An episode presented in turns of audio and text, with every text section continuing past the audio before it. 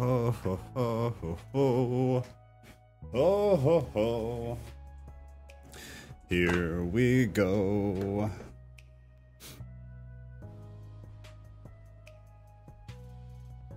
TikTok, go to YouTube. Get off the Tiki Talkie. Pastora. And Ghost. What's going on? Man, I barely make it on Thursday. I barely make it. Might have to do something about that. All right, we'll wait. We'll wait a few minutes. Today we are doing Sheol. Scott, good to see you. So I have I have a couple of things I definitely want to do, and then I have one thing that is kind of long. So we'll do it if there isn't enough other stuff going on. If the conversation doesn't become sparked, then I'll go through the last thing that I have. I'm going to start up the podcast stage right now. That is up.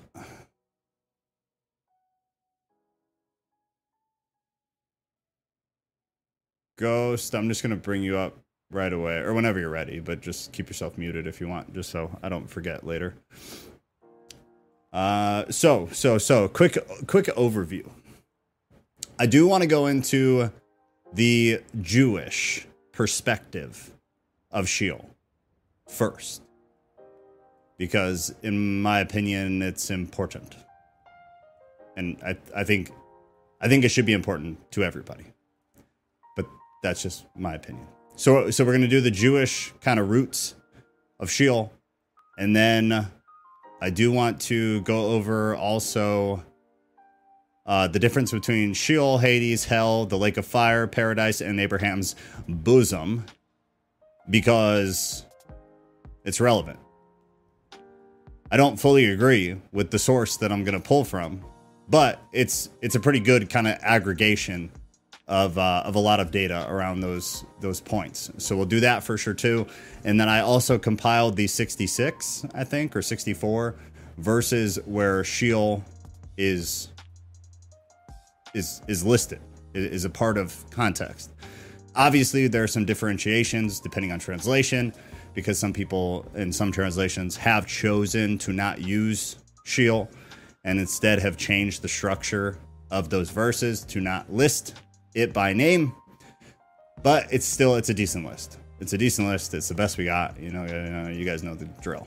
You know, we're we're working with what we have. But that's kind of the plan. That's kind of the plan. So, Nat,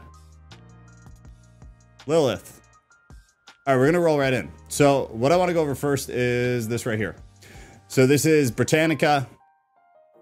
This is the this is for with a Jewish lens. So t- take your Christian hat off, put your Jew hat on. Can you say that? I feel like you can't say that anymore. Put your Jew hat on. I don't care. Uh, so this is Sheol from a Jewish perspective. Sheol, abode of the dead in the Hebrew Bible, the Christian Old Testament, the term can be interpreted to mean either the literal place in which dead people are placed, i.e., in the ground, i.e., i.e., in the center of the earth, as some people believe, or the ancient world's concept of the afterlife as subterranean land of gloom and deep darkness. That comes from the book of Job, chapter 10, verse 21. Due to this ambiguity, some versions of the Bible translate Sheol as the grave or the pit, while other editions treat the word as meaning the abode of the dead. Characteristics The writers of the Hebrew Bible mention Sheol 66, I was right, 66 times. Taken as references to the Hebrew underworld, these instances make for a vague and at times inconsistent description. According to Psalms 6 5, people in Sheol remember nothing, not even God. And yet in 1 Samuel 28, the spirit of Samuel can capably advise Saul.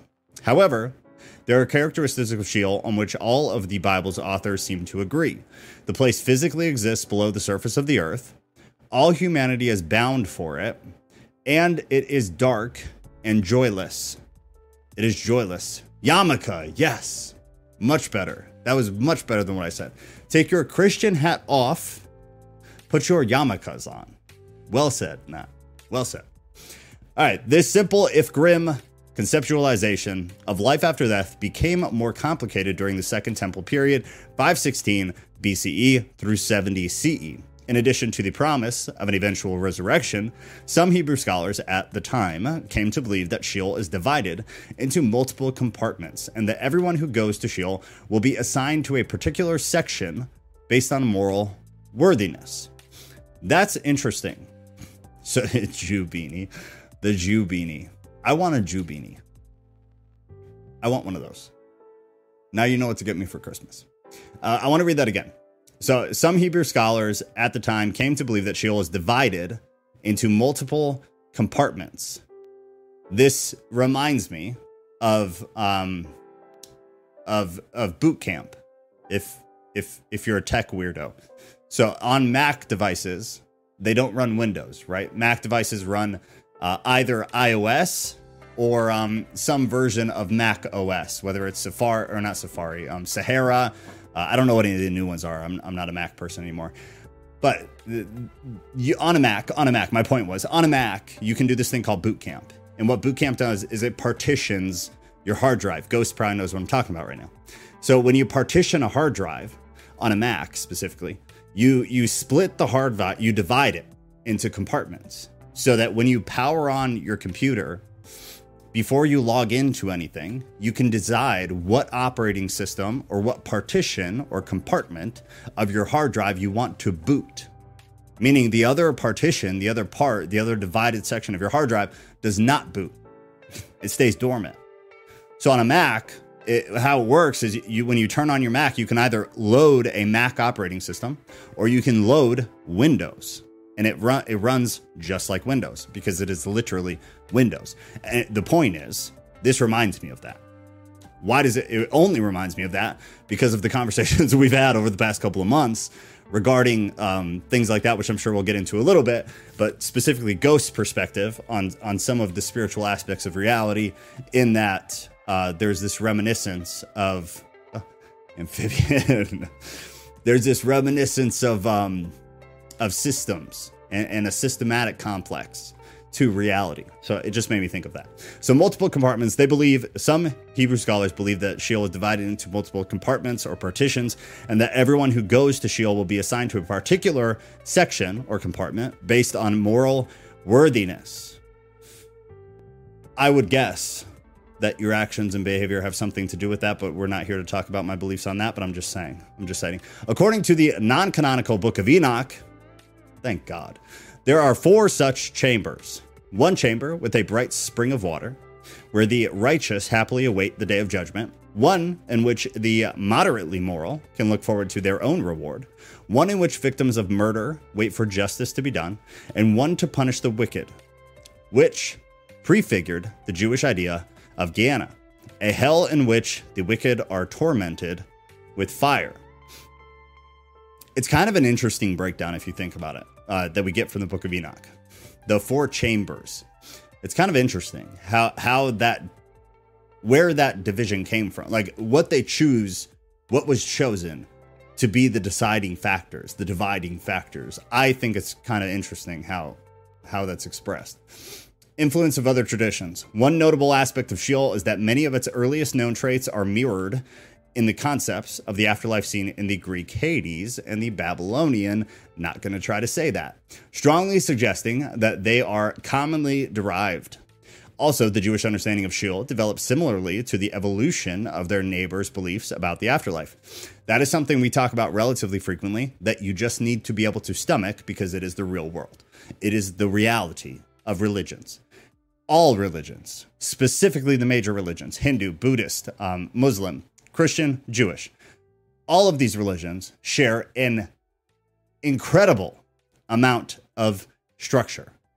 The, the, the things they believe, the, the views of reality they have, the mantras they hold, the principles they hold. There are so many things across the major, but definitely many minors too, but across the major religions that are eerily similar. And this is where a lot of people get the concept or the idea that Perhaps it's just different demographics, different groups of people, all seeking the same thing and developing a different interpretation of it, which to me personally makes sense. For example, the concept of Hades developed from an amoral, one size fits all destination into a multi chambered location where new entrants are separated by their rectitude. Rectitude. I'm going to be honest with you guys right now. I don't know what rectitude means, so we're going to look this up. Morally correct behavior or thinking, righteousness. Interesting. I feel a little bit dumb. I did not know that word. I've definitely never used that word in a sentence. Like Sheol, Hades eventually became synonymous with its own designated place of punishment, Tartarus. Considering the strong influences that Mesopotamians and Greeks had on Jewish culture due to their occupation of Palestine at different times, it is therefore likely that the concept of Sheol and its subsequent changes came about through cultural transmission, which is probably wildly accurate. Or at least has a whole lot of truth to it. People on TikTok, get off TikTok. Go to YouTube, same username, get off TikTok. Chinese spy app, don't support it. YouTube's not much better, but it's a better experience, at least. All right, that's it for that. That's interesting. I always thought of Hades as just hell. Yeah, no, it's more complex than that, for sure. The, Greek, the Greeks actually had pretty interesting views about, about hell uh, about several different concepts of like heaven. The Greek, I guess, call them religious views, but Greek religious views are, are actually really, really interesting. And it's a pretty broad, broad spectrum because the English Bibles can be quite misleading, unfortunately. Yeah, very misleading. Very misleading. All right, the other thing I did want to go over real quick is this right here, and I'm actually going to show this too. So anybody who who has ever searched a Christian question online ever knows what this is. This is got questions. They have a heavy bias. Please be aware of that. I hate when people throw uh, uh, links at me from got questions as if this is law. This organization has a very specific, very heavy bias. They are not open minded in any way whatsoever. So you need to be super careful with what answers you actually absorb from gotquestions.org. With things like this, it's hard to put a lot of bias into it. It's more fact based. But there is still bias, which is why earlier I said I don't fully agree with everything. But it's still a good source. They aggregated pretty well. So I do want to read this real quick. So this is the difference. What is the difference between Sheol, Hades, Hell, the Lake of Fire, Paradise, and Abraham's bosom? Ghost just threw something about about the bosom. But let's read this real quick. The word paradise is used as a synonym for heaven. Get that from Second Corinthians and Revelation. When Jesus was dying on the cross and one of the thieves being crucified with him asked him for mercy, Jesus replied, I tell you the truth, today you will be with me in paradise. That's Luke 23. Jesus knew that his death was imminent and that he would soon be in heaven with his Father. In his words of comfort to the pen- the penitent thief, Jesus used paradise as a synonym for heaven. And the word has come to be associated with any place of ideal loveliness and delight. Abraham's bosom is referred to only once in the Bible, in the story of Lazarus and the rich man. That's Luke 16. Abraham's lap was used in the Talmud as a synonym as a synonym for heaven. That comes out of Siddur Nashim, 72b. The image in the story is of Lazarus reclining at the table, leaning on Abraham's breast, as John leaned on Jesus' breast at the Last Supper, at the heavenly banquet. The point of the story is that wicked men will see the righteous in a happy state while they themselves are in torment, and that a great gulf that can never be spanned exists between them. Luke 16. Abraham's bosom is obviously a place of peace, rest, and joy. In other words, paradise. Now, before I continue, Ghost, do you have a rebuttal to any of that? Not really. Can you hear me? Yes, yes, but let me make sure they can hear you. Yeah, no, you're good. So, so no, nothing. You agree with that, at least for the most part. I don't. I don't think I have a rebuttal. Uh, they're basically just saying Abraham's bosom is a good partition, right? Yeah, essentially. Yeah, I, I don't. I don't disagree. Okay. Do you want to explain your your comment there relating to this? Elysium. Yeah. Elysium is just the Greek understanding of the same concept of a good place in the storage. Like they they thought it was partitioned as well. hmm Um, so Elysium is just Abraham's bosom. They they share the same qualities and the same properties. Therefore, you might as well say they're the same thing under a different name. So do you think the two were were talking about the same thing, or do they just happen to line up with one another in your view? I think I think a lot of these religions are like branches of science. I mean, Yeah. people in other countries can do chemistry and they're going to call the chemicals different names, but they're talking about the same thing. Exactly. It's Yep. it's about describing phenomena. It's not about a special, you know, name or whatever. Agreed. So so you do think it's it's the same thing, it's just different cultures expressing it in different ways or explaining it in different ways. Mm-hmm. Yeah, Okay. that's what I think. Cool, cool, cool. All right. Uh, there's a bit more here. In the Hebrew scriptures, the word used to describe the realm of the dead is Sheol. It simply means the place of the dead, or the place of the departed souls or spirits. The New Testament Greek equivalent to Sheol is Hades, which is also a general reference to the place of the dead. Sheol or Hades is divided into, into a place of blessing, where Lazarus was in Luke 16, and a place of torment, where the rich man was in Luke 16. Sheol also seems to be a temporary place where souls are kept as they await the final resurrection. The souls of the righteous at death go directly into the presence of God, the part of Sheol called heaven, paradise, or Abraham's bosom.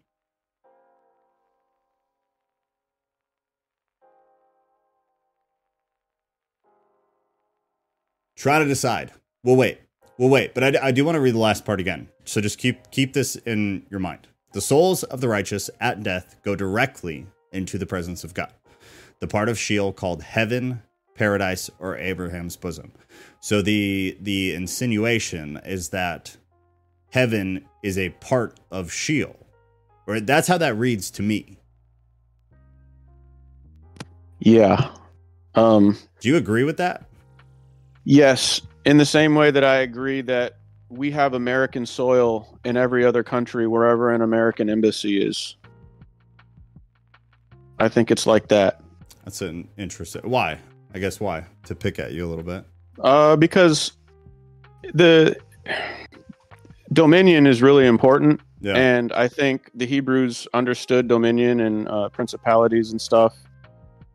And and uh, what's the what's the parable or what's the story in what book is that where what's his name had to dip in the Jordan River seven times? Elisha told him to do it. I can't remember what book that's in.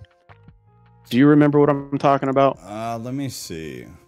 dip in the Jordan River seven times. I'm sure someone in the in the chat knows. See if you can find that. Because no, off the top of my head, I don't. Kings. Yeah, she's right. It's Second Kings. Okay. Um. Second Kings. Yeah, it's it's Second Kings 5, 10 through twelve. Okay, let me look this up because this this uh, touches on divine ground. So it, sa- it says, so he went down and dipped himself in the Jordan seven times, as the man of God had told him, and his flesh was restored and became clean like that of a young boy. Did you need more than that? Yeah, because what he ends up doing is he ends up taking dirt with him back to Syria because he thinks the dirt itself is special because of uh, the way they believed uh, locations and holy ground worked. And I think we we retain that idea with embassies in other countries. I, So okay. it's an okay. it's an ancient idea that um let me see kings fire. You're 5 being told that's not. leprosy God, what word did they use? it Got could be ground um it could be dirt It's not dirt. Oh wait, hold on. Maybe ground. it could be dust i'm not I sure tried dust. Man, I tried everything I could think of. It's not popping up. I know what you're talking about though. yeah Uh, i'm skimming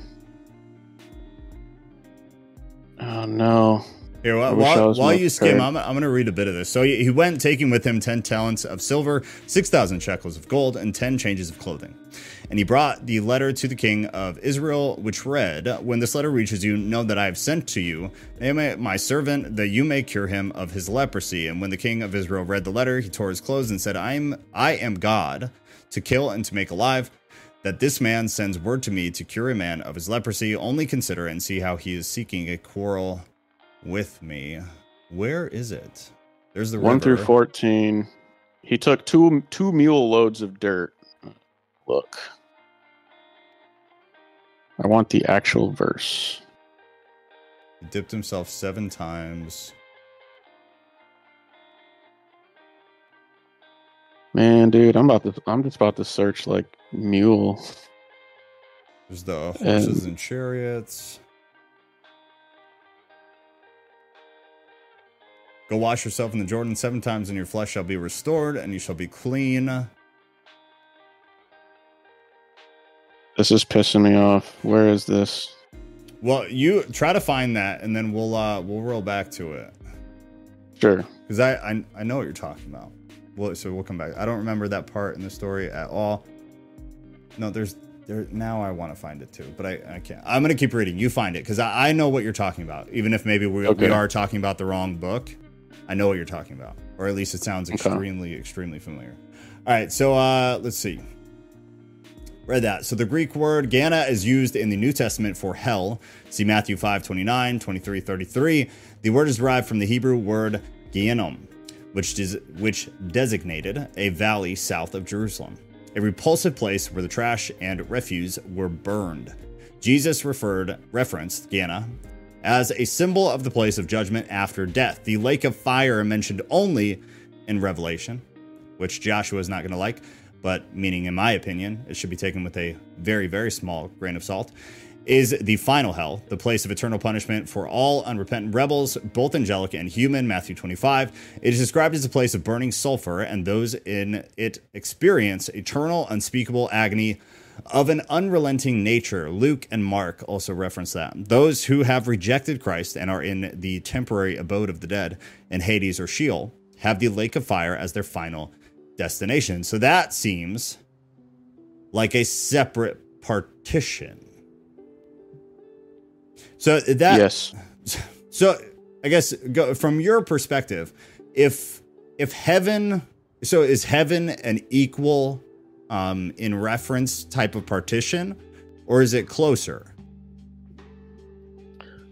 I think okay, so I think heaven exists on every scale.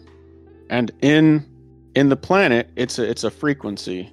Cuz I think that's what's actually happening. They're mythologizing it and turning it into like land and stuff. Yeah, But I think what it really really really is is just a frequency.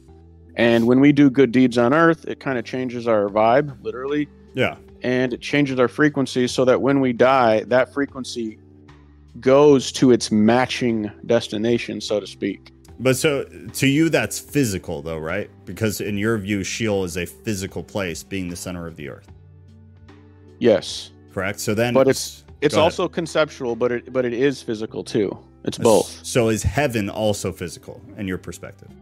A component of it is yes, And the lake of fire is it an equal component? yes. Okay. the The spiritual component of the lake of fire is deletion.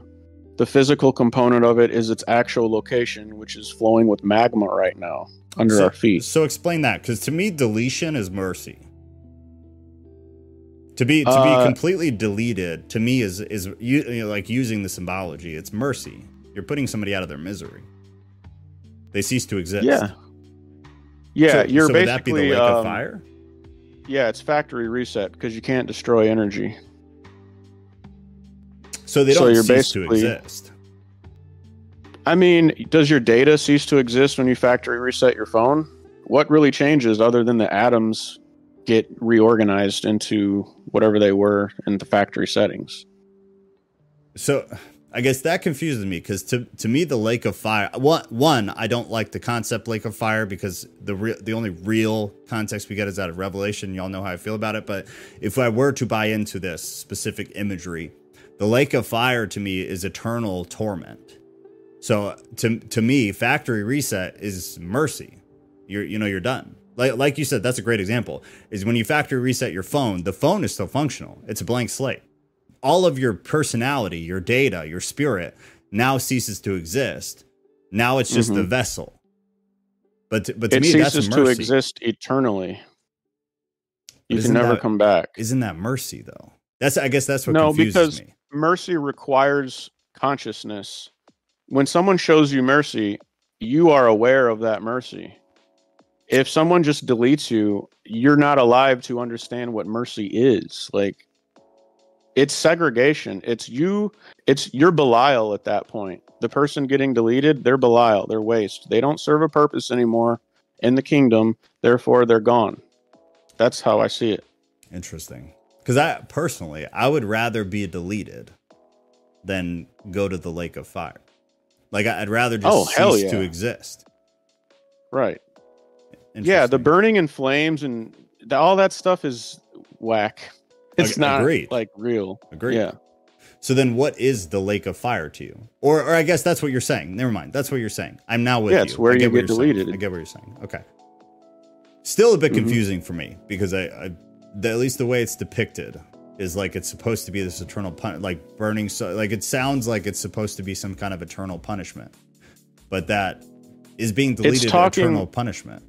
It's talking about finality. You don't get to go on the field trip, so to speak. Like you don't get to be in the kingdom. You're erased. So why do you think they chose that kind of image? I don't necessarily disagree, but why do you think they chose such harsh? Uh, it's just it's very um, depictive type of imagery. Like they could have chosen Because something more. Outside of outside of Jerusalem, Gehenna was the name of the garbage dump. Yeah. They're using it as a metaphor for you're done. The garbage doesn't stay there forever. It gets burned up and evaporated. yeah, it does. Interesting. it, it you know it returns to ash so that's i mean it's very clear to me it, it sucks that like so many churches teach like you're going to be chained up and tortured in fire it's the most ridiculous concept Oh yeah. I mean, for the most part, I feel like that's died. But yeah, like when we were kids, yeah, that was that was church, fire and brimstone, man. Uh, Joshua actually, we'll come back to that in a second. So Scott put out the the verse, right? If not, please let your servant be given as much soil as a pair of mules can carry, for your servant will no longer offer a burnt offering or a sacrifice to any other god, but the low. And then it cut off. But is that the verse you were looking for? the one oh i'm sorry the yeah scott posted it it's Okay. uh second kings 517 is that the one you just read sorry I've read it. It's not. It looks like it's part. Oh, we were looking right before it. So Yeah. then he said, "If not, please let there be given to your servant two mule loads of earth, dirt. For from now on, your servant will not offer burnt offering or sacrifice to any god but the Lord. In this matter, may the Lord pardon your servant when my master goes into the house of Ramon to worship there, leaning on my arm, and I bow myself in the house of Ramon." When I bow myself in the house of Ramon, the Lord pardon your servant in this matter. He said to him, Go in peace. So what what's actually happening is he's taking this dirt to build an embassy to Yahweh back in Syria, and whenever he worships Ramon, he's doing it. He's like doing it in jest. He's doing it to keep up appearances, but he's worshiping Yahweh. Mhm. He doesn't want to get killed, but he's doing like he's giving his sacrifices, etc., to Yahweh. He's Yeah. acknowledging Yahweh. He's doing sly work. Yeah. All right. And then uh, Joshua said, Josh, it's good to see you. Uh, you know, regardless of all of our disagreements, it's very nice to see you. That sound, he, he said, that sounds like Mormons with three heavens. Is that what you mean? And I assume that he's talking to, I guess, both of us about the partitions. No. No, it's not exactly that. It's it's it's embassy language. Like I don't know how else to explain it. The partitions are for different um, types of people because everyone dies. So we're all going to this hard drive, so to speak. But there's partitions in the hard drive depending on how you lived and what you believed and what you did. Yeah, which Your frequency. which is biblical, Joshua. Yeah. That's, I, I don't know if you were here for like- all of it, but Yeah. I'm not making this up. No, I mean Joshua, if you want to read this, because I'm not sure if you were here for it, I just put it in the chat. That is the in a not a good source in every scenario. Decent source for this, but it, it gives the scripture. You can go through this, you know, on your off time or whatever. But this is this is the division of what you're thinking that we're talking about multiple heavens, but we're not. It's this covers Sheol, Hades, Hell, the Lake of Fire, Paradise, and Abraham's bosom which are all different names for what we're referring to it as as partitions in a hard drive. We're not saying that's literally what it is. It's it's a way of trying to understand it. Some people believe that's literally what it is. But it's an analog. yeah, yeah, It's doing what that what a hard drive partition does. Therefore, we can use that language to describe it. But whatever it actually is, I mean, who knows? It's electromagnetic in nature. That's all we know. That's all I know. I don't know about you guys. yeah. I mean, that's all that's you know, I guess provable. Um, hmm All right, so let me see. Like Nat said, like the death sentence versus rotting in prison forever. I agree. I think it's torture, not deletion. Yeah, that that one I'm gonna have to think about, man, because I'm, and I I definitely get what you're saying. So I, it's something that I need to kind of meditate on. I think. Uh, Rodriguez says true, but there is verbiage that says final death. Maybe it's torment for a time period and then eventually die. Joshua said, What about when Jesus says they will be cast into the oven? Is that representative of hell? I mean, it aligns with the, you know, the consistent imagery used, the imagery and symbology used for it all. So I would I would ask this question to like Joshua and Nat. What does what do ovens do? What does fire do? It Destroy. it destroys, it refines, it transforms. There's no such fire that burns forever that that doesn't consume you. You can't just sit in it and be like, "Ow, this hurts for eternity." That's insane. No no god of love would would design a system with without a function. Like that doesn't really have a function. That's a spiteful god. Like what's the purpose of that? Completely. There is none. Yeah, totally agree.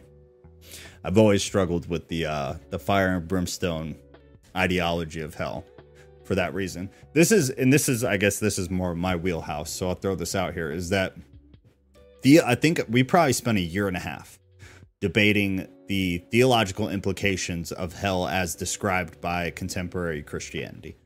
The the theological implications of the hell that is expressed in your everyday church are are destructive to to scripture. They're destructive to god's character. They're destructive to the destructive to the character of jesus christ. And what i what i mean is that if if this version this cookie cutter version of hell that is pushed out of you know you you die and most christians ignore sheol altogether. So we'll go with the normal christian view is that you die you go to hell if you're an immoral person.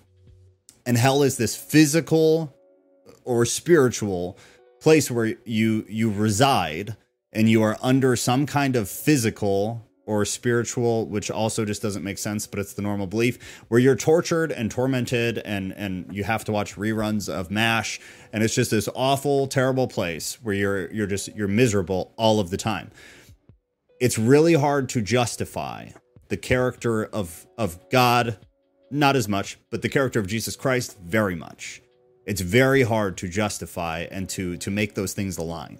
Theologically literally it's it's whatever. You could believe that i mean all sorts of gods do evil terrible things.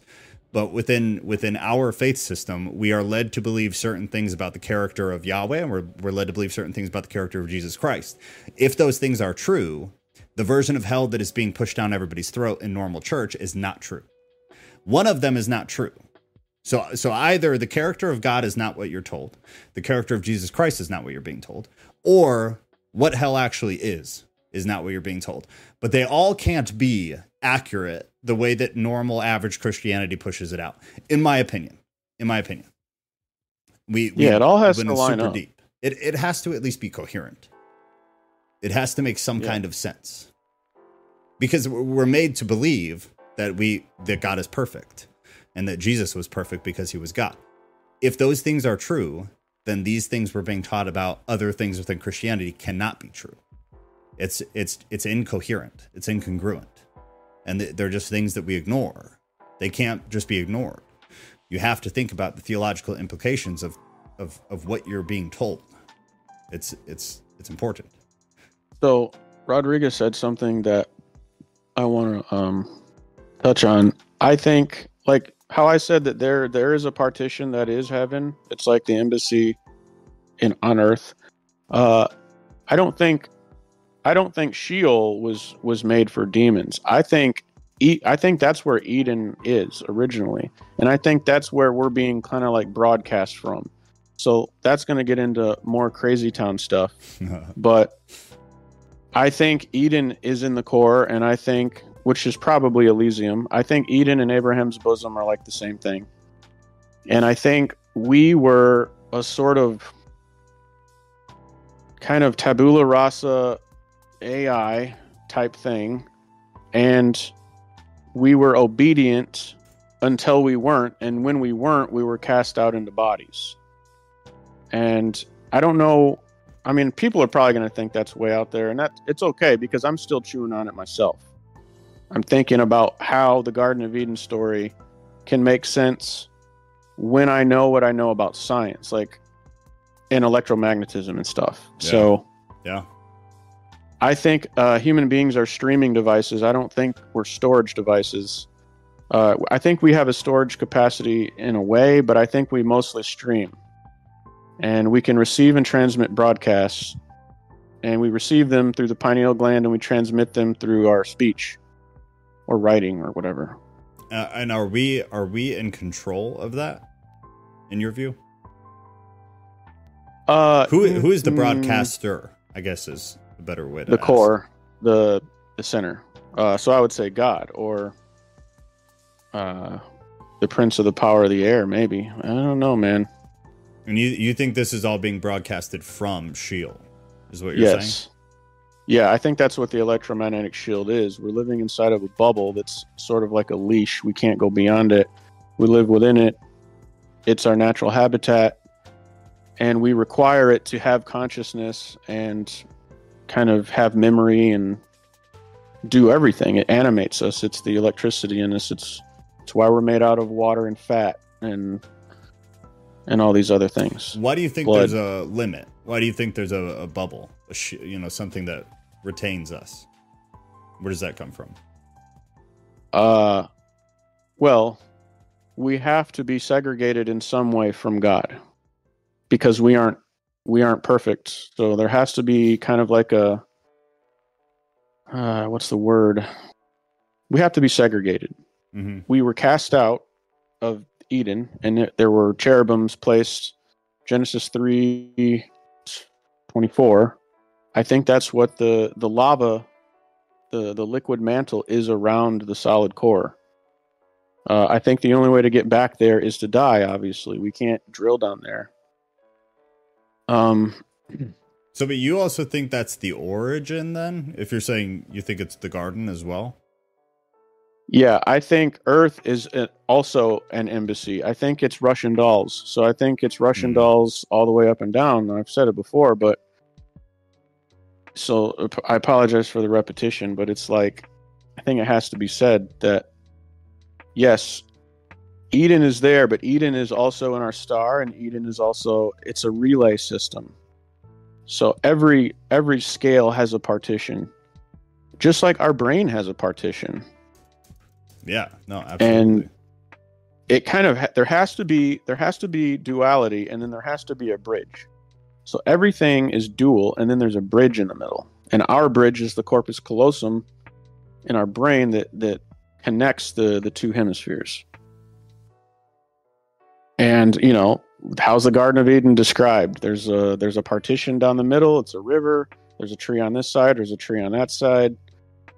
I i think the imagery is trying to teach us something that that we can't touch but we can grasp conceptually which is the concept world is the spirit world yeah, yeah, yeah. No, I, So- I get what you're saying. Yeah. but uh, i need to go read the chat we- So for you, Sheol is the in last question, and then I'm I'm gonna read some of this stuff. But to you, Sheol is the it's the beginning and the end. Yeah. including Um, partitions. it's the beginning and the end. Well, I think we move up in degrees. So if we make it to the Eden, if we make it back to Eden, uh, then we can graduate to kind of bigger capacities of consciousness. Right now, we're kind of locked in this prison of the human condition, Yeah. and then we can graduate to say the condition of uh, the the angels spoken of in scripture because they look like us but they obviously have a different kind of ontological way to them because they they're closer to god they have different jobs they're and this gets into the employee language that are that's used Mm-hmm. uh, the core of the planet is made out of iron. So when and Jesus is going to rule them with an iron rod, that word is matteh, which can also mean tribe or people. So I think there's a connection to all of that. And when we read it in English, we kind of get imagery like Jesus holding an iron rod, but that doesn't that's not really what it's trying to tell us. It's not just trying to give us this arbitrary image of Jesus holding an iron stick. The word matteh means tribe, and it's used several times in the Old Testament to say tribe. So, for whatever reason, they translated it rod, but it can just as easily be tribe. Yeah. Uh, and iron is unbreakable. It's also where the core of the planet is. So, I think there's a connection there. And I might not be 100%, but I think I'm onto something. No, I, I don't disagree. Yeah, I think. Yeah, I think at the very least, it's you've got a foundation for something there for sure. I mean, it makes sense if you strip away. and I'm I'm working on it. I'm not finished, you know. So Yeah, no, I mean, I'm once, always gonna once you're that to- far, dude, it's impossible. I mean, yeah, you, you're glued into that. yeah, I'm not stopping. No, you can't, man. You can't.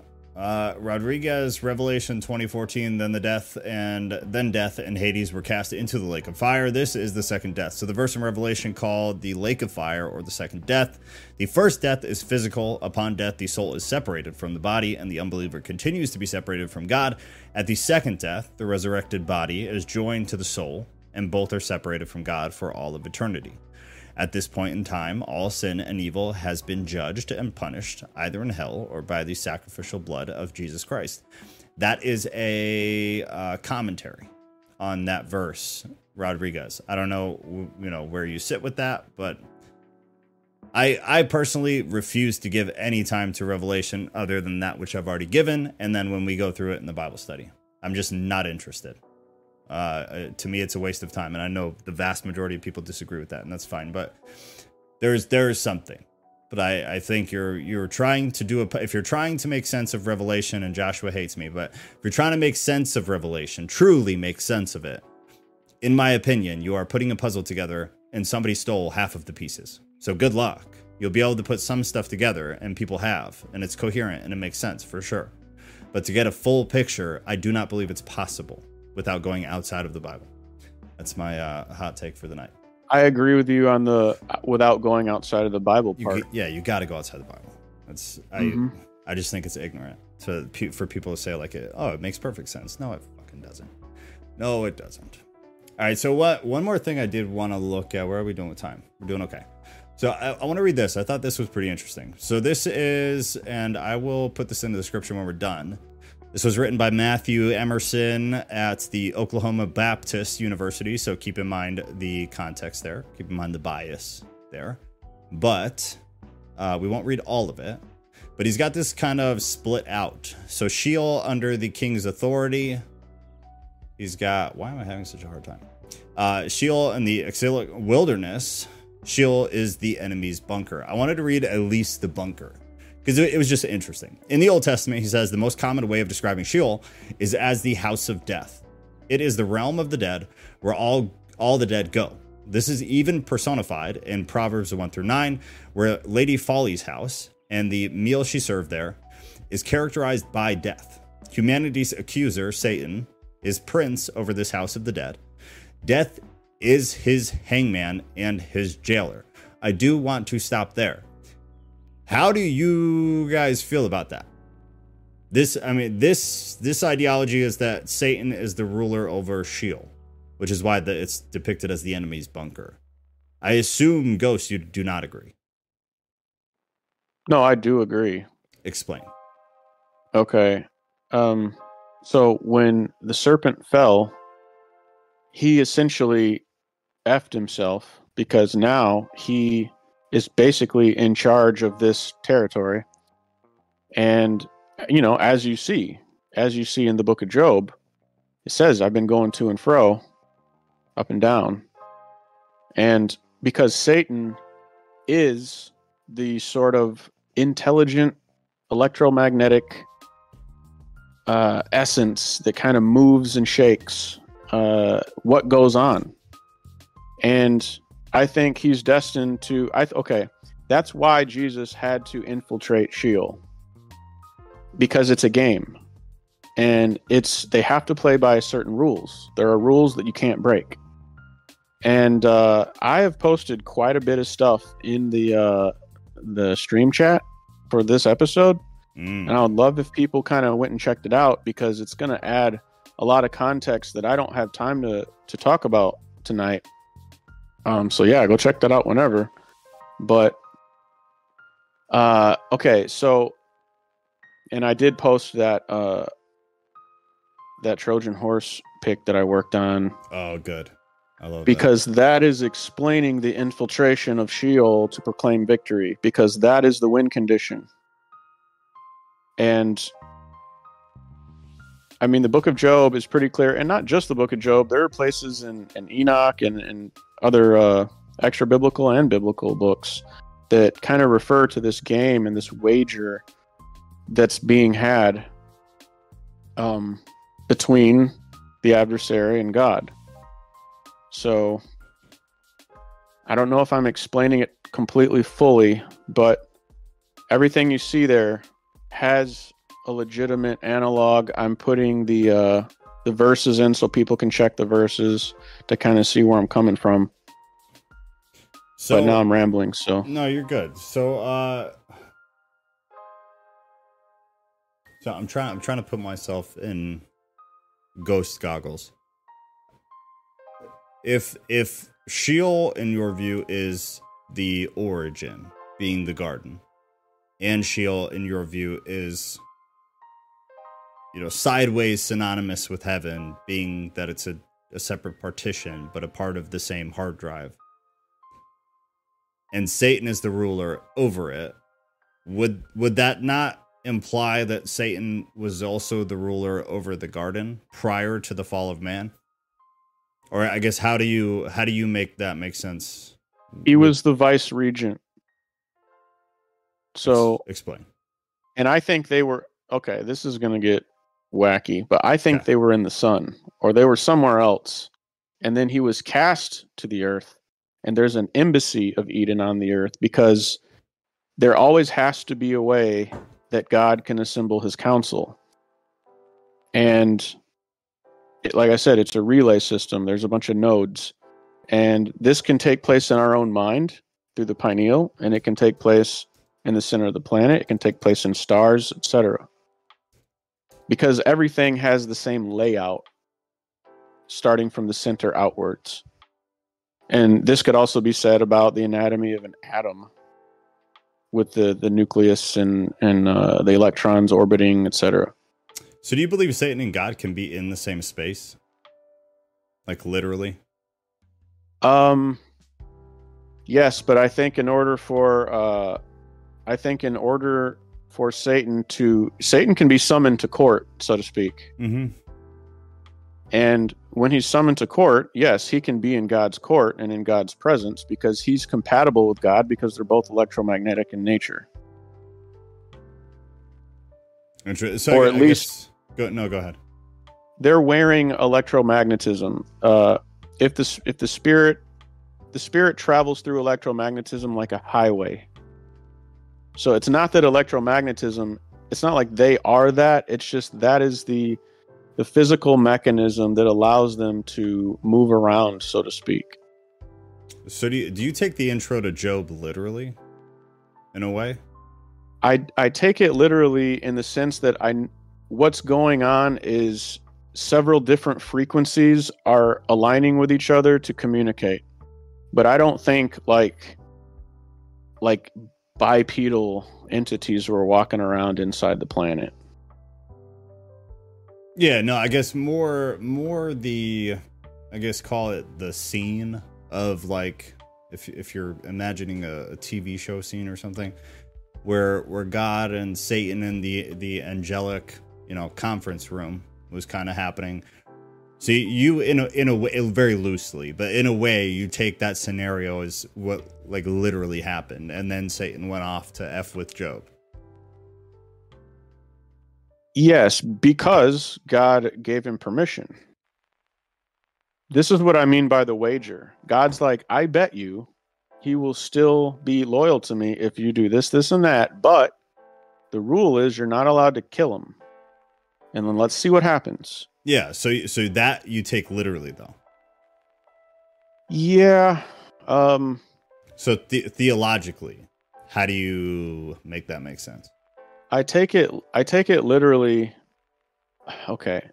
Literal is one of those funny words. I know it's not a good word for what I'm asking, but I hope that you kind of know what I am asking. Yeah. Theologically, do you do you believe because a way a, for a wager to happen, like I I trade financial markets. If I know what's going to happen, I'm not I'm not trade like I'm not betting. I'm not trading. It's there's no skill. I know what's going to happen. So we have most Christians have the belief that God already knows everything so he wouldn't. There, it wouldn't make sense. It would be like he knows all. He knows all probabilities. He's kind of like Doctor. Uh, what's his name? Doctor Strange. He knows all probabilities, but he doesn't know which one's going to happen in, until it does, I suppose. Uh, or I, I don't know. Th- this is something that I have to think about a little bit, but it's a probability thing. So that's not definitive, knows- though. So that I mean that I don't, and I again I don't necessarily disagree, but all of Christianity would heavily disagree that that God is is betting on probability. Like He's doing what I'm doing. I, I bet on probabilities based on you know past statistics, but that's that's not God like. God, not in no. the Christian context. God knows right. what's going to happen. One hundred percent. Yes, God knows. In God knows the infinite choices and all of their outcomes and he knows that he can maneuver in a way to where he's always going to be right just like a parent and their child like when your kid argues with you about something stupid that you completely understand and they don't you can say okay let's make a bet knowing that you're going to be right and you're going to win the bet but you're doing it to teach them something. Yeah. You're going you're trying to teach them that you know what you're talking about so that they can eventually trust you. That's the way i see it. Yeah, yeah, yeah. No, I agree with that. So, so ju- just to be, just to be clear, so would Satan be the child using kind of that metaphor, or do you think Satan is of, you know, I guess, call it equal intelligence and and ability to know what's going to happen? No, no, no. I don't think Satan is of equal. No. So why would He's God a subordinate. waste his time? Like, what's the purpose? Teaching Teaching us who? and him. So teaching Job in this scenario. Teaching Job, teaching Satan, and then teaching anyone who reads about it. And do you do you believe that God? And I, I'm asking this again, but I just want to be sure. So you you you do or don't believe that God knew for sure what was going to happen with Satan, or do you think that God knew the potential possibilities, the probabilities of them, all possible outcomes, but wasn't sure which outcome would come to be until it was done? Uh, and I'm putting you on the spot, and I apologize. No, yeah, yeah, it's fine. I, I'm inclined to believe God knew because God. Okay. See, I think God uses us like we use tools to to bring about a certain goal, yeah. and I think God's goal is for us to know Him. So He's moving us around in a way unbeknownst to us because it's too close. Like it's too much a part of us. We think we're doing this and that when really it's kind of the spirit moving through us. And it's not until hindsight that we can be like, oh, that must have been God doing this and that. But in the moment, we don't realize it. Yeah. Yeah, sure. Um, okay. that that's kind of what I think. Yeah, no, that makes perfect sense. I just, Job. I think God tricky. speaks in hindsight. I think that's the way he speaks to us. Yeah, I don't disagree with that at all. not at all. Yeah. It's it very much seems that that is the case. And I think knowing the beginning from the end is kind of a way to explain that, where God speaks from the future and we experience from the past, and then we kind of meet each other along that highway. If He's coming at us and we're to- going towards Him, we cross paths eventually because He's speaking from the future. And then when we look back, we can understand things in hindsight, but not not before. Yeah, yeah. No, sure. That we can kind of predict a little bit, but it's really clear in hindsight. That's the way I see it. No, I, I actually agree. Yeah. All right, I'm trying to see. There was something. Uh, this is against the church. The only place that refers to hell is that it says her feet go down to hell. That's that's not true. Uh, Proverbs five and seven says it all. I would never use poetry to say it all for anything. Oh, he's gone now. Um, ghosts may be paranormal beings or spirits come from Sheol. What do you think about that? Yeah, yeah. I think I think that's where the electromagnetism, the bubble that surrounds the Earth, is generated, and I think a lot of wonky things can happen when we uh, receive signals that maybe we shouldn't receive through various means, through various actions. Yeah. Um, because think of it like this: when we do good deeds and we kind of really understand Christ's purpose, and and we're doing these things in, in a genuine way because we're we're really trying to be good people and we enjoy working for God. The opposite can be true. Yeah. You can hate God so much and be so opposed to His ways, you can bring about some pretty nasty stuff. Yeah. Yeah. No, definitely. So Oh, yeah. Well said. whenever something is true, then then the opposite all also has to be true because we live in a dual universe. oh, yeah. In every scenario. Absolutely. Rodriguez says, no, they can't. You cannot mix light with darkness. I assume that that was to my question of whether you believe Satan and God can be can can exist in the same space. I Okay, can I can I answer that real quick? yeah, go ahead. Look up liminal space. Or or umbra and penumbra. Because it is possible. Do you think that God and Satan are on the same frequency? No. So, so you see frequencies different than something like, and maybe to help people kind of ima- imagine or, or put a, a visual to this, you do not see frequency on in a spiritual sense as say radio waves, because if you're not on the same frequency with radio waves, you you're not you're kind of existing in the same space, but not in a tangible way, not not in in experiential way. So you think it's different than, which I mean it is, but imagery wise, you you see the frequencies of spirituality as different than say radio frequencies. Where if you are on the same frequency, you are in the same space. But if you are not, you're not. You are, but you're not. I I see it similar to court. You can have people of different frequencies all in the same courtroom giving their opinions and giving their thoughts about X, Y, and Z, so but they're a- uh, way different. Let me ask you like this then: the the paranormal that Kat brought up. If there are other beings or spirits or whatever you want to call them, that I mean, some people believe there there are spirits in your house. You you move into a house, there's a spirit there, whatever. Another person moves into that house ten years later, they experience nothing ever. They live there twenty years, they leave. Somebody else moves in, they experience the spirit to to me in a very rudimentary way i i kind of see that as frequency some some people are on that frequency or are able to tap into that frequency and some people are are not. And we we've talked about in the past we're like can you learn to be? Can you not? Are you born that way? Are you not? Is that a spiritual gift? Is it not? But you so you don't see kind of evil and good as as antithetical to each other in in a in a frequency sense. Does that make sense? Um, I can explain I, different. I do I do think they're antithetical. I think I think light is a frequency, and I also think shadow is a frequency. It's just you know we we experience it in our own way because we're physical beings, but um, I think Rodriguez said something.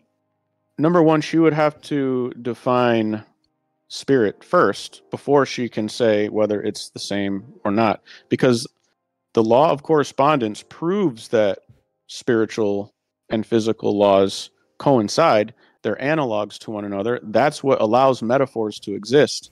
If if if the law of correspondence wasn't real we couldn't speak metaphors because there would be no analogs. It would be chaos. Yeah. and we need categories in order to create metaphors. If if categories don't exist then metaphors don't exist. But since they do and we know they do ergo there has to be a law of correspondence between the physical and the spiritual. I just don't see it any other way. It can't be any other way. And it, it's Yeah. kind of it, it really is hard to explain because if it's not a concept that you kind of like spend a lot of time on and and I you know I blame myself. I might not be explaining it right. Well, I mean, it's also rather complicated. Um, yeah it's super complicated Yeah, I don't know. I don't know where I personally sit with that. Uh, kind of at ground zero, I, I I don't believe they can exist in the same space. Maybe for different reasons than Rodriguez. I don't think it's it's a light and dark thing because I just don't see it that way. I, I see it more as like a frequency thing. I see it more as um as as it Oh, being okay two totally ends of a spectrum. I, I you So could not be more opposite. I guess is what I'm saying. when two countries are at war there's always some place in the middle called the demilitarized zone where they can go to meet Yeah, This is the liminal space. There's a liminal space in light. If you turn all the lights off in your house and then you get out a flashlight and you turn it on, the border between the darkness and the light is called liminal space. yeah, And that is a law. Like there's always going to be liminal space. of this So- world. And that's where I that's where I kind of depart from you a lot of the time. Where because you and I see eye to eye on a lot of stuff, and I feel like the mm-hmm. only time that I kind of depart from you is when we we try to look at the spiritual from like a, a our world, our reality perspective.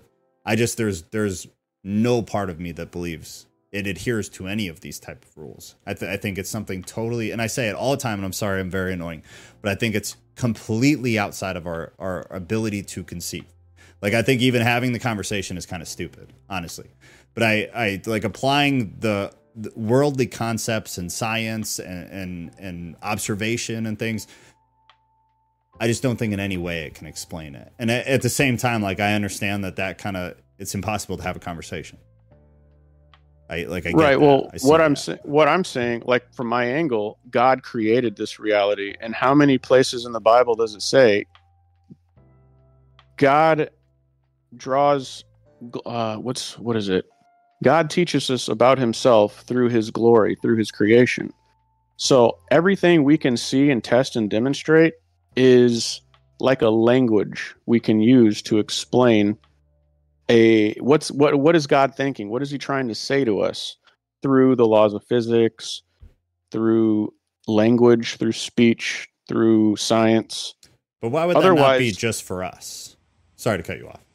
No, it is for us. It's for us to understand him. That's why he made it for us. They're like they're roadmaps, they're they're signs, they're they're clues. but within our context. So I, I guess kind of take it back to technology. If if I'm coding a website or I'm coding a video game or something, every there would be all sorts of parts of the game that kind of show me as the artist, me as the coder of who I am, the way I decide to put it together, or whatever. But in in no way necessarily, depending on the game, but it, in no way does it have to, in any way, relate at all to what me as the artist or me as the coder what my reality is like. I, I can make a video game that has almost nothing in common. And bad example to a degree because it's still within this reality. It's under these rules, which is what you're talking about, and it's it's it's things that are conceivable. But as a very like rudimentary example, I don't think a video game has to in any way beyond the rules of reality relate to me as the coder. But I I, I don't think that's at all how like the spiritual world works because to me it just seems too, it seems too simple and to me it doesn't make sense what is she there's so much more to it though yeah rodriguez Okay. come on Yeah, You're- come on. You're Like in here, aren't you?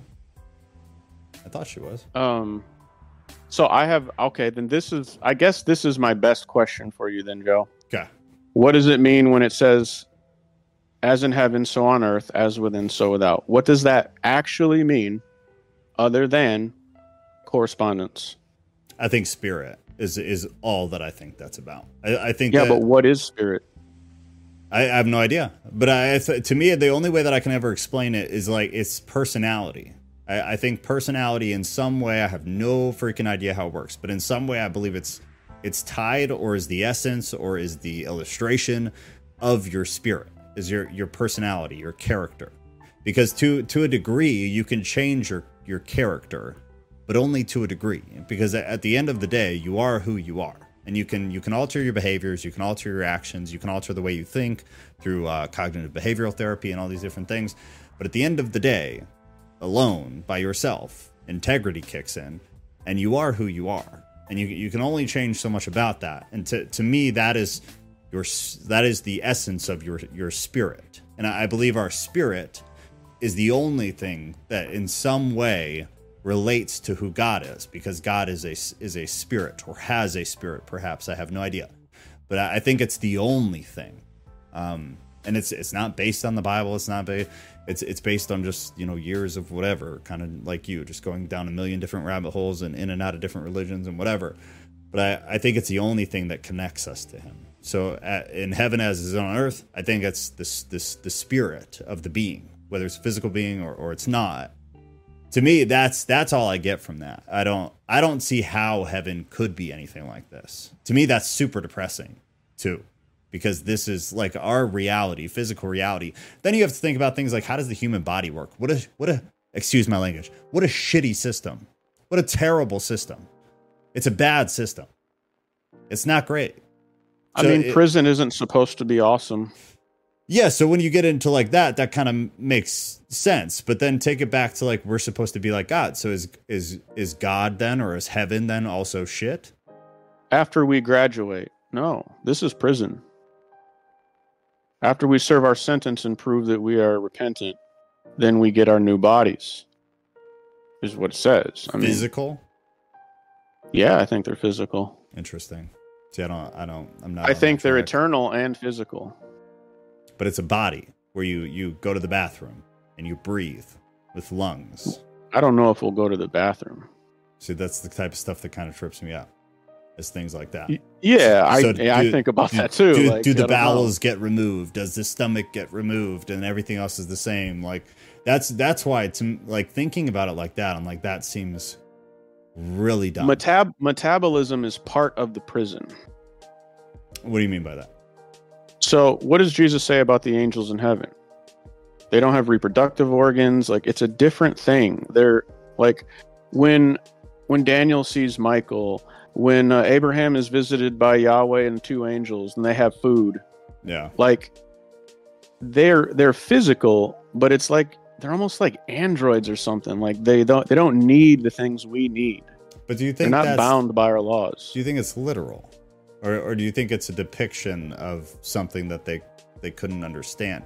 Like to to me, so much of the Bible and so much of other, uh, specifically like ancient Eastern literature, but way outside of it too, is is they they and that's a great example is like the depiction of angels being devoid of certain human characteristics but having the fundamental human characteristic it seems like across religions it's just a way that that society has tried to explain something in a way that you could conceive. I don't i don't think it in any way actually depicts what it was. I, I think it was something the humans couldn't conceive. They had no idea what was happening. They I, I don't believe they visibly saw in most scenarios i don't believe they visibly saw you know these angels that just lacked reproductive organs or whatever. I, I think they had no freaking idea what was going on and and they got some kind of directive or download or whatever you want to call it and then had to translate it into something that could be conceived by humanity otherwise humanity would lose their mind and not be able to understand it yeah, I I agree with that for sure. so then it, it wouldn't really then the body We're using analogs. yeah yeah Be- because an analog is just something that shares the same characteristics of something else. So if you experience some wild, crazy stuff in a vision and you're trying to explain it using analogs, then that doesn't mean that analogs are fake. It just means that those are the closest things that we can understand that concept with. Yeah, but see, I don't even Uh, think that's what it is, and I think that's where that's where I mean that's where I divide from most of Christianity, and so do you, just kind of in a different way. But I don't I don't think it's even remotely similar.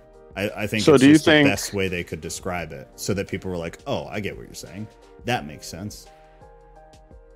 So do you think like when John the Revelator saw like all those symbols, was God trying to confuse him? No, I think things and hot take. I think a huge portion of Revelation was either redacted, altered, or Revelation as a whole is a bullshit book. That's that's not legitimate. At the very least, the the lower end of my hot take on that is that I think Revelation was a very small part of something that was probably much larger, and perhaps the larger was Enoch, or perhaps it was something in between. But I, I no, I, I don't think it was intended to confuse people. I think people completely uh, manipulated it. I guess is the nice way to say it, in one way or Did another. you read uh actually we I think we might have just read this. James 1 5. Yeah, let me see. And yeah, we did.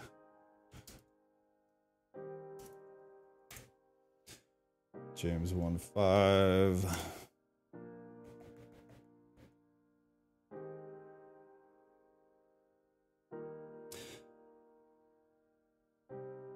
If any of you lacks wisdom, let him ask God, who gives generously to all without reproach, and it will be given him. Right. Could you read Daniel 12 10? I guess people can chew on that James one and then Daniel 12 10. Oh, shoot. Sorry. This is the this is the last one. I just No, I just kept doing a typo. Oh, it's going to be the KVJ, KJV. Many shall be purified and made white and tried. But the wicked shall do wickedly, and none of the wicked shall understand, but the wise shall understand.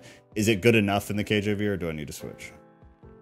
No, that's essentially what it says. Um, The point I'm trying to get at is I don't think it's possible, or I, I do think it's possible to understand. I just think that it's an incremental understanding that hindsight sort of crystallizes and solidifies. And uh, I just don't think God is the author of confusion, and I don't think He would design a system to where we couldn't understand if understanding seems to kind of be the goal. Yahweh says, My people die for lack of knowledge. Like, But the system is confusing. This entire system of reality is wildly confusing. Interpersonal Yeah, like- relationships, science, nature, living beings, weather, like literally every, in my opinion, every part of our reality kind of makes no sense at all unless you're looking at it within the scope of our reality. It's it's very I mean- confusing, but I, I don't think God is the author of that. I think I- Mhm. I, mean even the Bible says in Genesis, like the world, I it seems was intended to be very different than what it is, and God didn't cause that to fall off the rails. Call it Satan or whatever the hell you want to call it. Uh, to me, like evil energy, evil entities of some kind, they threw it kind of off track. To to me, I don't think God did any of it. So like theologically, that's I agree completely, uh, but I do think we did fall off track, and I, I just don't think God's the author of it. I'm re- yeah, I don't either, but I do think we're in prison, aka Plato's cave, whatever you want to call it. Just because we're in Plato's cave doesn't mean we can't break free and go out and check and see what's outside. That's how I look at it. I, and I agree, I agree. I just I think Rodriguez said something- is different. What is the context of that that Mark 411? Let me see. Because Uh, I mean, I I agree with that. Mark four eleven. Let me get out of the KJV. Uh, we'll do the amp. That's fine. All right. And he said unto them, "Do you? Nope, that's not the right one. I'm sorry. I'm not reading the King James version. That'll do." And he was saying to them, To you has been given the mystery of the kingdom of God, But for those who are outside, everything comes in parables. That was a good reference, Rodriguez. Good work. Yeah, that's that's literally what I'm saying. Like parables and analogs. That's this, that's what I mean when I say analogs. So, would you say that people who are under Christ do not receive things in parables?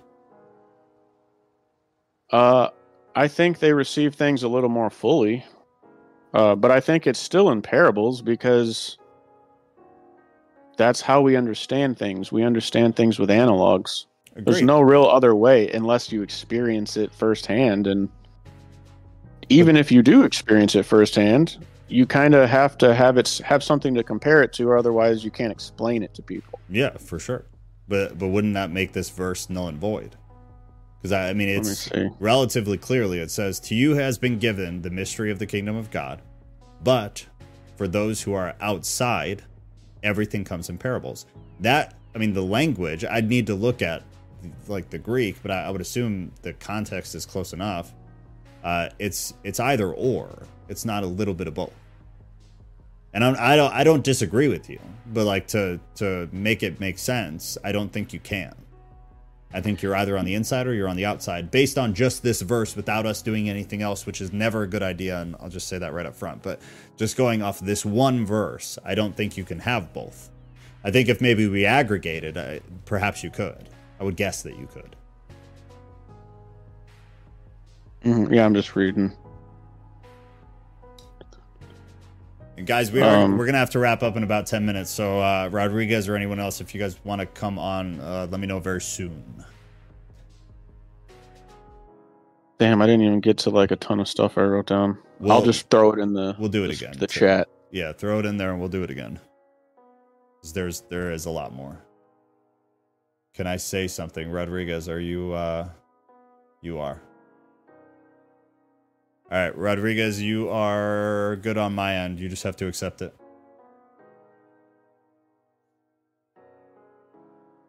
You got Rodriguez. Let me know in YouTube when your hand is up in Discord. I did, I think. Oh, you did? Shoot, sorry. Then I didn't see it. Um, there, there was a couple things. Um, First of all, I, I'm just gonna like I don't even know where to begin because there was like so much I was trying to say to kind of push back on, and of course it's nothing personal, but um, I just don't, I just don't think that it can all be applied and clean cut and dry. You know, like I think that even the attempt, kind of like what Joe was saying, is it's it's it's kind of silly and and pointless. Like I get what the entire Bible was an attempt. I'm sorry? The entire Bible was an attempt. Wasn't it? No, no, no, no, no. Like, okay, let's just take how we were talking about prayer uh, a few weeks ago, I think it was, right? And how some of them you you follow these rules, right? Like if you believe or if you have faith or go to the elders, X, Y, and Z will happen, but it doesn't. Right? It just doesn't. And I think like for for anyone else who's kind of served like in, in ministry and you see things that maybe should happen or shouldn't happen and it just does and it kind of goes against the rules i think you kind of you know understand and experience a little bit more of what i'm saying.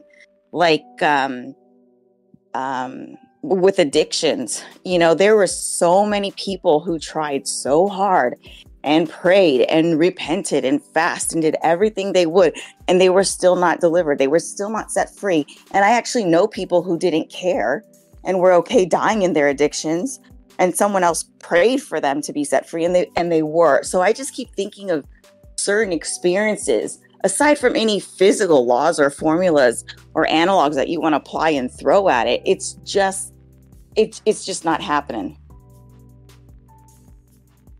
well, I don't see how that relates Real life. to what I'm saying. Yeah, Rodriguez, take it back to I, I and I could be wrong, but are, is this coming from when we were talking about uh, God and Satan, like good and evil being able to reside in the same space, or was this a different part of the conversation? Well, this is just all of it. I mean, yeah, I guess you, you could, but yeah, no, I don't think that they can be. Well, well, no, go back to what yeah. you were saying then, because I, I didn't mean to derail it. I thought maybe that's where you're coming from. What w- connect it to what Ghost said that you disagreed with? because I, I also like I hear what you're saying, but I I'm having a hard time connecting it to the conversation. But I'm sure it does. So what what was like what was the Like, issue you think- had? Okay, hang on. Let me scroll. Like, I think one of the main things that I had kind of just said was that I don't think you can keep applying physical laws to spiritual laws. And I'm always going to push back on Oh, that. okay. So every example, you know, that he's giving, you know, every uh formula, like it, it, it just can't really be Can you define There's spiritual laws? many- and there's t- too many examples. It's not even about my spiritual laws. It's just there's not a formula, dude. Like I wish there was. I've racked my brain over this myself. You know, when it comes to healing or certain different things, and every time I keep trying and searching, it just it just doesn't happen. I, I and mean, then if you think about it, go ahead, go ahead. no, I mean, and if you think about it, if you could figure it out, then what what would we need God for? That I- would I- point to God. Yeah, I could It I could still like- think of reasons to need God, even if we. Oh yeah, it out. definitely. So I, I don't I don't see that one, but I I get I get why degree, Ghost is some doing the physical examples because like we've been kind of relating the whole time, there's no way for you to understand what someone's talking about without using something of this reality. So I To I- some degree, I get the examples, but then you go beyond the examples and like, well, do you believe spirituality adheres to physical reality? And I think that's where we kind of depart in belief. But I get why like he's always relating it to physical things because how the hell else would Yeah. you explain it? Like I get that, but then once we Yeah. move beyond that to okay, I get the physical example, I understand what you're saying. Do you believe spirituality adheres to the physical world? And that's where I don't agree, and it sounds like you don't agree. Right. But Ghost does think so. I think it's really interesting to think about. I think it's a very interesting concept that that spirituality, in some ways, uh, probably not fully, and I don't think Ghost believes fully, but in some way adheres to physical reality. And I get the ideologies of like how that would make a lot of things make more sense, which is that's But if it- attractive to me.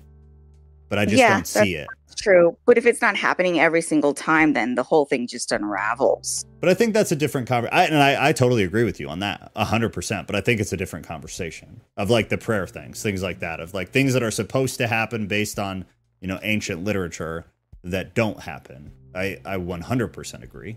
And I, I everybody knows this because I, I don't believe the Bible is inerrant in any way whatsoever. I think it's been completely destroyed over the years, but I still think it has more than anything else. But I, I I think So if people I- were to can I throw expect with the yeah, but I, real quick, I think if people were to expect what the Bible says, you will be nothing but disappointed in our reality, in the way the world actually works, and what you actually experience in your day to day life. I think if you read biblical verses that aren't what they used to be and have been removed and added and redacted and changed and altered, if you take verses out of the Bible and you're like, okay, this is what my physical reality should then be, I think you will be nothing but disappointed constantly because that is Right. not what physical reality Right. is. It's just not. It doesn't matter. Nobody gives a shit how you feel about it or that you think that's the way it should be. I don't care. It's it's that's not reality. But that also doesn't mean that things out of the scriptures aren't reality. Which is, that's what makes biblical study so impossibly difficult is that a lot of it definitely is and you can experience it. And then a lot of it I believe is and I still have never experienced it. But then there's a lot of it that just is absolutely not true in reality. And that's what makes it so hard. Sorry, Ghost, go ahead. If you remember what you were going to say. Uh, yeah, I was saying like I think what you guys are talking about is presuppositions and expectations. So you're reading verse A, B, and C. You're you're getting an understanding out of it, and then you presuppose what the meaning is, and then you expect that. And when that doesn't happen, you say, "Well, the verse must be wrong." But I think what's actually wrong is the understanding of the verse. Um, so I, I have an example of and- when people say, I don't think physical laws correspond to spiritual laws, number one, they would have to define what a spiritual Not law always. is in order to say it does or doesn't correspond. If you can't define what it is, then you can't say whether it corresponds or not. Uh, and here's an example the the concept of achievement concepts are spirits in my estimation so the concept of achievement how would you teach that to someone other than setting up an experiment say for a rat in a maze with a piece of cheese, that's how you would teach the concept of achievement. Otherwise, you can you can't just say, "Hey, achievement is this," and then have someone understand. You have to set up a scenario where they can do something in their own way and then make an achievement and then they will understand what that means. And you have to do that physically. You can't just explain it spiritually. You have to set up a scenario. You have to always set up a scenario. Yeah, because if you just tell someone, they're going to say, "Oh, yeah, okay, sure." But until they like do it and feel it, they can't really understand it. Experience is very important. Hence, the Garden of Eden, Do you, etc. do you think that's optimal It's or is that required? Yeah, that's yeah. Uh, I think it's optimal. Sure, you can tell I someone agree. something and they can say, "Okay," but they're not really going to know it until they experience it. Well, I mean, consider cause, so consider consider the fall of Rome. Uh, indoor plumbing as a very stupid example, and then it disappears. I Yeah. don't, I don't necessarily think it came back because of ancient Rome. I think it came back because people kind of figured it out again. And I could be wrong about that, but just to make a point, I think people can bumble and fumble around until they figure something out again. I don't think they necessarily. Uh, so I agree that I, I think it's optimal. I don't think it's required. And I think that's a pretty big differentiator, though. That just because it's optimal doesn't mean it's required. So I, I think you can. Oh, I agree. Yeah, I'm talking about explicit, explicitly teaching a concept. Um, yeah, you can fumble around and figure things out. So I guess I, I look at it like to use the video game again. If I create a video game where everything in the game is totally different from our reality, there's there's no human beings, there's no there's no land, which is hard to conceive because it doesn't make sense from our perspective. But if you were able to do that and everything was totally different, totally different world, everything functioned different, scientific laws were ass backwards, and I as the creator had a conversation with the characters and was like, this is this, this is that, this is how this functions, and may, maybe I even show them because I am God in this scenario. I transcend their reality. Therefore, I can do that. I can come into their reality, not be a part of their reality, but help them navigate the reality. And then I can exit their reality. And then I'm still in my reality, which is entirely different than the way their reality functions. That's kind of how I view the separation of spirituality and the physical world. In the simplest form. That's, I that's like kind of how I view it. I like that, but then there wouldn't be a concept of as in heaven, so on earth. Agreed, but, Because but I don't believe that's what that means. So, to, so from my perspective, it's justified that way. From your perspective, I see how that's problematic, though. I completely understand. And I see your perspective too, actually. So, like, I think we're yeah, we're vibing on that. I think it's Um, interesting, and I, I I like the I like that we don't agree because I think it's gonna it's gonna expand over time, and I I continually see more of what you're saying, and and even if I don't agree with it, it expands on like the way that I I view things. I I appreciate it and I like it a lot, but I it's interesting. Yeah, this is very interesting. Do you do you guys quick because I I got to run here in a minute. Do you guys want to do this again next Thursday, or do we want to do a different topic? Uh, if you want to do it again, just put a one in the chat. And if you do not want to do it again and you want to do a different topic, put a two in the chat. We'll, we'll use that as the poll. Uh, anything last last uh, remarks here, Ghost and Rodriguez. One in the chat to do this next week. Two in the chat to do something different next week. I suppose I'd ask you: Is your game three dimensional? I don't know. Because that would be an Actually- important thing. Actually, I don't know. No, because I, I genuinely haven't. I don't really look at it like a game. It's kind. that was kind of off the cuff. I'd have to think about it. Okay. I just I just have such a hard time viewing the spiritual world as as anything because I, I just have a hard time thinking that I could understand it at all. And maybe it's just because my my fear is that that God isn't what I thought he thought it or he was. I, I think it's in in part because it would dramatically alter the way that I view God, and maybe that's a personal problem that I that I need to get over.